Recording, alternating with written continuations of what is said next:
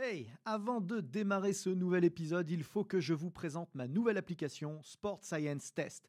Saviez-vous que pour mesurer la puissance, les équations que nous utilisons obtiennent 2% d'écart de précision avec des plateformes de force?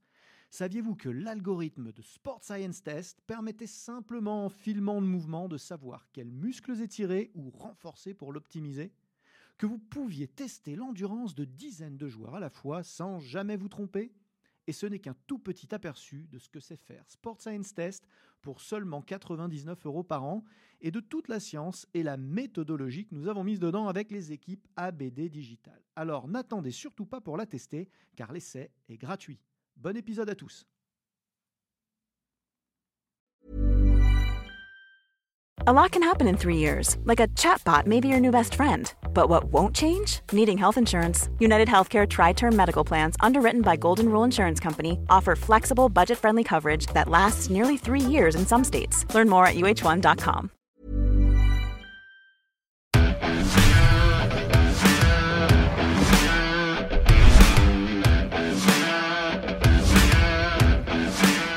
Bonjour à tous, bienvenue sur ce nouveau podcast euh, ABD. Euh, on est encore à Transfert, notre, notre partenaire, et euh, je reçois une nouvelle fois Michael Berthomier, monsieur réathlétisation. Ça tombe bien qu'il ait cette casquette-là parce qu'aujourd'hui, on va parler de la réathlétisation. Et donc, ben, merci de venir encore une fois, Mika. Qu'est-ce que c'est que la réathlétisation? Bah, Tout d'abord, bah, merci déjà de, m'accueillir dans les locaux de transfert et puis merci de m'avoir sollicité. Euh, la réathlétisation, pour faire simple, c'est un complément sportif à la, rééducation euh, pour un sportif qui a subi euh, les effets du désentraînement suite à un traumatisme, donc une blessure la plupart du temps.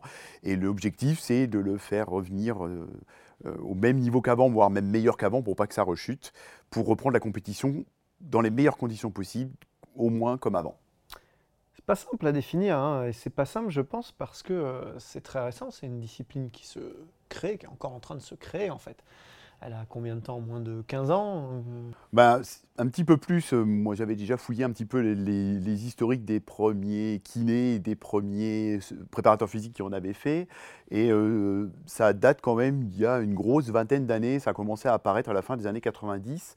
Mais le gros souci de ce concept-là, c'est que comme on est à cheval sur le secteur médical et le secteur sportif, eh bien, on a ça a beaucoup de mal en fait euh, à, être défini, à être bien encadré, à être conceptualisé. Combien de temps t'as mis à, le définir dans ton livre? Alors, Dans mon livre, euh, ça a été une partie qui a été compliquée parce qu'il m'a fallu quand même 4 jours pour trouver une définition d'un mot qui n'existe pas.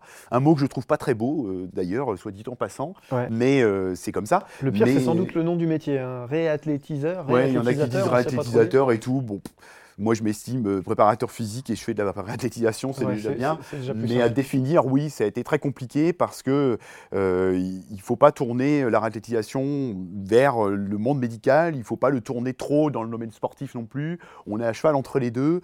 Et oui, ça a été compliqué. Il m'a fallu quatre jours pour trouver une définition qui soit complète mais pas trop longue, simple mais mais avec suffisamment de, termes à l'intérieur.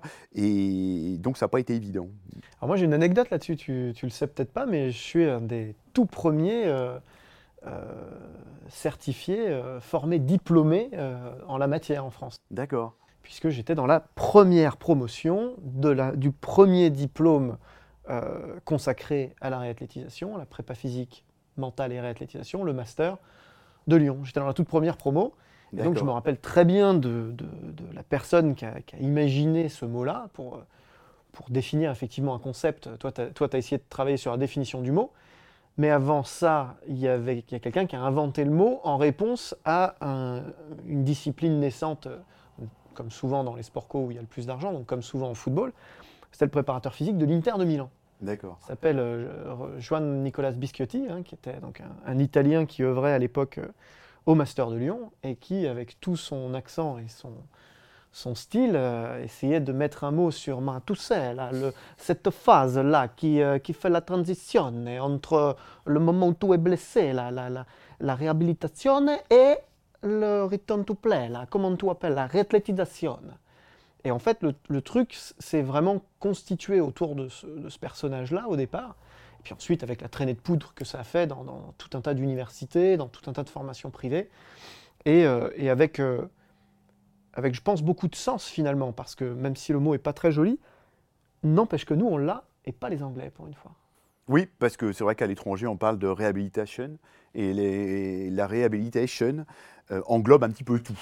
Euh, c'est le kiné qui voilà, euh, C'est un peu tout, euh, c'est un peu fourre-tout. Et c'est vrai que dans les pays latins, on a essayé d'apporter un peu un cadre avec tout ça. Un cadre qui est peut-être parfois maladroit, parce que c'est vrai que les kinés font aussi de la réathlétisation avec une certaine limite. le préparateur physique, lui, il commence la réathlétisation, on ne sait pas trop comment, mais on a essayé quand même d'apporter un cadre défini. Et ce cadre, il est récent. Et les formations et les contenus de formation sur la rathlétisation sont également récentes parce que même au niveau mondial, on a du mal à euh, conceptualiser le, concept, justement. Euh, et euh, c'est un des soucis, justement, de, de ce secteur-là. Mais par contre, la réathlétisation est de plus en plus évidente. La rééducation l'a été, ça c'était c'est acté depuis euh, des lustres, mais la réathlétisation devient de plus en plus importante et on en entend de plus en plus parler, même pour des sportifs qui jouent à un niveau euh, euh, départemental, régional, etc. etc. Bah, d'autant que la réalité, c'est que vu la fréquence de jeu de compète dans certains sports, c'est même la préparation physique qui a tendance à reculer parce qu'on a de moins en moins le temps d'en faire en saison a fortiori encore plus aux États-Unis où on fait la prep physique euh, off-season et puis ensuite on maintient tout du long. Mais au final, le prep physique, il a de moins en moins de marge de manœuvre, sauf quand un sportif se blesse. Là, on l'a pour nous tout seul. Exactement. Et ça, c'est vraiment ce qui est le plus plaisant. Et la plupart des préparateurs physiques, en fait, ils adorent cette phase-là parce que justement, bah, ils s'occupent du sportif tout seul. Et c'est pour ça que ça marche d'ailleurs quand on s'occupe vraiment du sportif tout seul, quand on individualise à outrance la prise en charge. Parce que là, la notion de temps existe, parce que bien entendu, l'entraîneur, il veut récupérer son sportif le plus tôt possible, dans les meilleures conditions possibles. Mais on a le temps de le préparer, on a le temps de charger, on a le temps de faire tout un tas de choses, et euh, ça prend tout son sens. Et c'est ça qui est vraiment très très intéressant. Et c'est vrai que pendant la saison, eh le développement des qualités physiques, surtout dans les sports collectifs, est difficile parce que les matchs s'enchaînent, euh, au moins de manière hebdomadaire, voire parfois euh, deux matchs par semaine. Euh, et pendant cette phase-là, le préparateur physique, il est là pour régénérer, pour récupérer, pour moduler la charge d'entraînement. Mais c'est difficile de développer des qualités physiques parce qu'il faut surtout jongler la récupération. À l'inverse, quand on s'occupe d'un blessé, on a beaucoup moins ces notions-là. Donc on a beaucoup plus le temps de charger, beaucoup plus le temps de s'occuper de lui. Et généralement, c'est là que le préparateur physique s'éclate. Mmh. C'est vrai que moi, personnellement, je vais, juste témoigner de mon, parcours et de mon rapport à la réathlétisation. Euh, il y, a deux instants clés dans ma carrière où j'ai vraiment progressé euh, dans la matière. C'est en Angleterre, quand euh, j'ai eu la chance de pouvoir moi-même faire le setup de la, de la salle de préparation physique, j'ai dit, moi, je veux que les kinés soient avec nous. Et du coup, on a mis euh, le reformer pilate, les tables de massage. Bien sûr, il y avait un espace privatisé pour, pour les parties confidentielles, mais pour la partie euh, vraiment euh, visible de tous, et notamment la, rehab, on était mélangés. Et du coup, véritablement, là, il y a eu une interaction qui s'est faite très très forte. On était comme ça avec, avec le kiné. Et c'est vrai que les kinés m'ont beaucoup, beaucoup apporté, moi, dans ma compréhension et dans mes méthodes de, de return to play.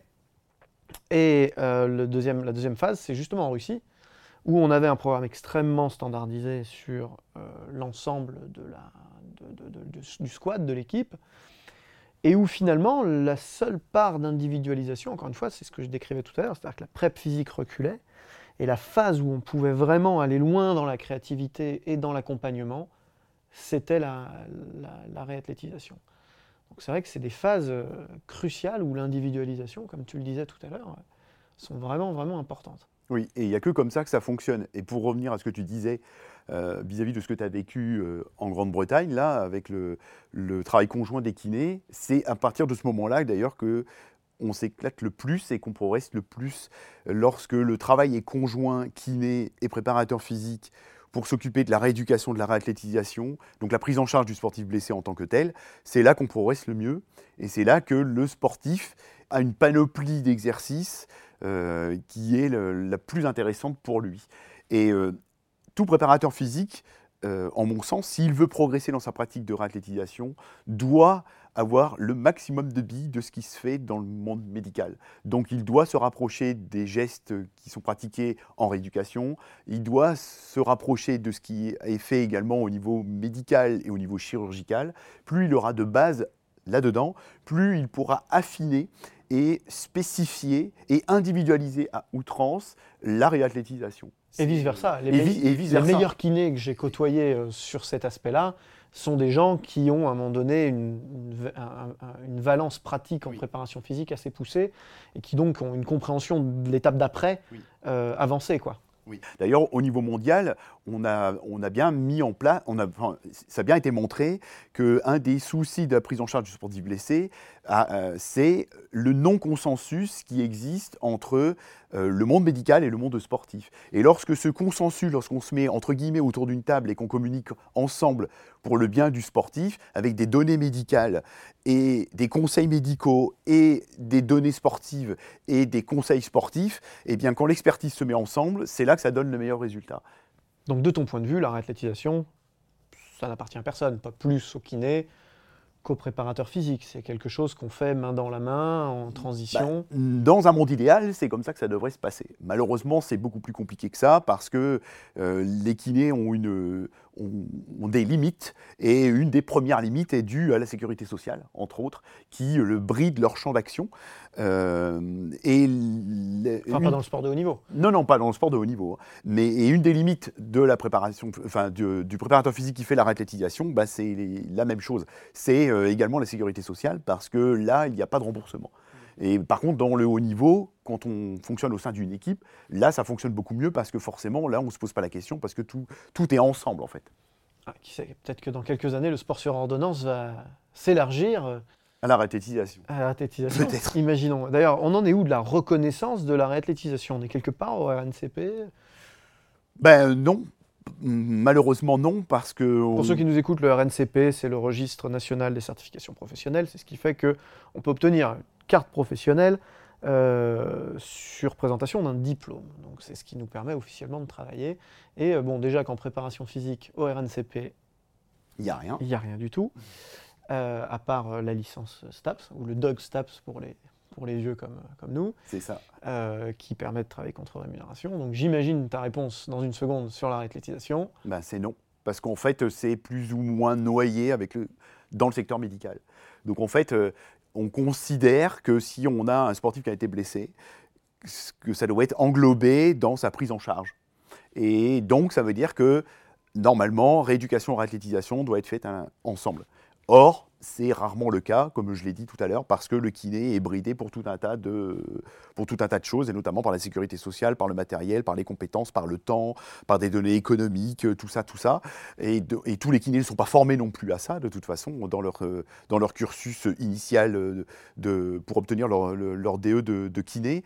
Et donc, ça pose problème parce qu'il n'y a aucune reconnaissance de ce secteur-là qu'est la réathlétisation. Et déjà que le métier de préparateur physique, il n'est pas reconnu en tant que tel au registre RNCP. Donc le métier de réathlétisateur, même si c'est un mot que je trouve affreux, il le sera, en mon sens, très difficilement euh, reconnu dans les années à venir. Hmm. Bon, cela dit, la réalité euh, du terrain opérationnel, c'est que ça existe, c'est bel et bien là c'est que ça se développe. Euh, on forme de plus en plus de gens. Hein. Il y a des cursus universitaires euh, dans plusieurs universités. Hein. Là, comme ça, j'ai Lyon et Nice qui me viennent. Euh, est-ce que tu en connais d'autres, toi bah, Je sais que Grenoble, ils ont aussi quelques modules sur la réathlétisation. du côté de Tarbes, je crois aussi qu'ils ont essayé de faire quelques modules. mais pour parler très sincèrement et très clairement, pour moi, c'est insuffisant. Il y a aussi le DU, dans lequel j'interviens, le DU de préparation physique qui est à Évry, qui existe depuis 4-5 euh, ans maintenant, parce que j'interviens tous les ans là-bas.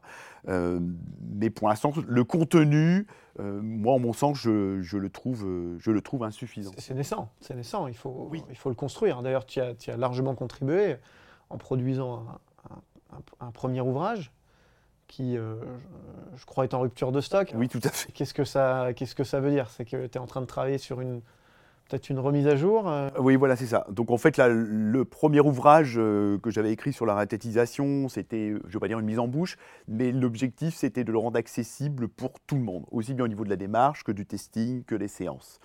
Euh, donc je l'ai rendu très accessible, euh, ce qui a donné des avantages et également des inconvénients. L'objectif maintenant, c'est de faire mieux parce que le, livre est sorti il y a trois ans et demi, mais moi je l'ai écrit il y a plus de cinq ans. Et il y a entre ce que je faisais il y a cinq ans et maintenant, euh, bah, c'est plus trop le, c'est plus vraiment la même chose. C'est vrai que cinq ans à l'échelle des sciences du sport et de la prépa physique déjà c'est énorme. Oui. Hein. moi je le vois avec mon livre La préparation physique moderne sur lequel on est en train aussi de plancher pour une, une V3 parce que Bientôt, il n'aura plus de moderne que le nom, alors qu'il n'a que, entre guillemets, que 10 ans, mais c'est déjà une éternité en termes de, de délai. Et euh, dans, notre univers, mais alors dans, un, dans une discipline naissante comme la réathlétisation, j'imagine qu'en 5 ans, il s'est passé l'eau a coulé sous les ponts. Ah ben complètement. Quand je vois ce qui, les séances qu'il y a dans mon livre et quand je vois ce que je fais actuellement dans ma pratique quotidienne, euh, clairement, on n'est plus du tout sur la même planète. Quand je vois le discours que j'avais il y a 5 ans quand j'ai écrit le livre et le discours que j'ai maintenant quand je fais euh, des séminaires, des conférences, des, formations à droite à gauche, c'est plus du tout, euh, c'est plus du tout le même Michael Berthomier qui fait de la réathlétisation, clairement. Donc l'objectif c'est de, enfin, de, de, refaire ce deuxième livre-là, où j'ai commencé hein, de toute façon à le refaire, une sorte de version euh, plus actualisée, plus moderne, avec des charges plus élevées, euh, un testing beaucoup plus poussé, et qui sera beaucoup plus pour euh, experts, entre guillemets, par rapport au premier qui était très, voire peut-être trop accessible. Mais il fallait que je fasse un choix de toute façon. Ah, il fallait démarrer. Il voilà, fallait, il fallait démarrer. les, contours. Exactement, Il fallait se jeter à l'eau. Et je pense que ce sont des contributions cruciales pour l'existence d'une discipline. Qu'il y ait des livres euh, comme celui qu'a produit Mathieu Chirac aux éditions INSEP. Voilà. C'est important que des gens apportent comme ça une contribution forte à un moment donné euh, à la discipline, même si euh, bah, dans cinq ans, ça y est, il faut remettre à jour parce que ça n'était finalement que le début. Exactement. C'est exactement. C'est comme dans le système des formations. C'est exactement la même chose. Euh, beaucoup de formations qui veulent euh, délivrer des modules sur la ratétisation euh, sont souvent insuffisantes. C'est pas suffisamment poussé, ça va pas suffisamment loin, mais c'était des premières pierres à l'édifice. Maintenant, je pense qu'on arrive en 2019. il faut vraiment qu'on avance, qu'on aille plus loin en France là-dessus, parce que j'estime qu'on a quand même un retard considérable dans la démarche et dans la façon dont on s'y prend. Et donc, le livre doit aller plus loin que ce qu'il a, été, mais c'était une première paire à l'édifice. Et eh bien, dans le système des formations et des interventions, c'est la même chose. Maintenant, il faut aller plus loin parce qu'on se rend compte que la rééducation, maintenant, a toujours fait consensus, elle est indispensable. Et on se rend compte que maintenant, la réathlétisation devient sur la même ligne de conduite. Ça devient maintenant euh, aussi indispensable que le, fait d'avoir une rééducation. Donc, il faut aller plus loin dans le testing, plus loin dans la démarche, plus loin dans la méthode et plus loin dans les séances et dans les charges. Bon, bah, je pense que ça peut être euh, effectivement le, mot de la fin. Merci pour ce, ce, petit point sur la réathlétisation d'hier et d'aujourd'hui. Et de demain. Et, attendons de voir avec impatience euh, ce qu'elle va devenir demain. Vous pouvez suivre Mika Berthomier sur euh, tous les réseaux sociaux. Il contribue énormément. Il publie beaucoup de vidéos, euh, des articles, des, des tutos sur sa chaîne YouTube aussi. Et puis toujours plus d'articles et de podcasts sur broussal-derval.com. Merci beaucoup Mika. Merci. À bientôt.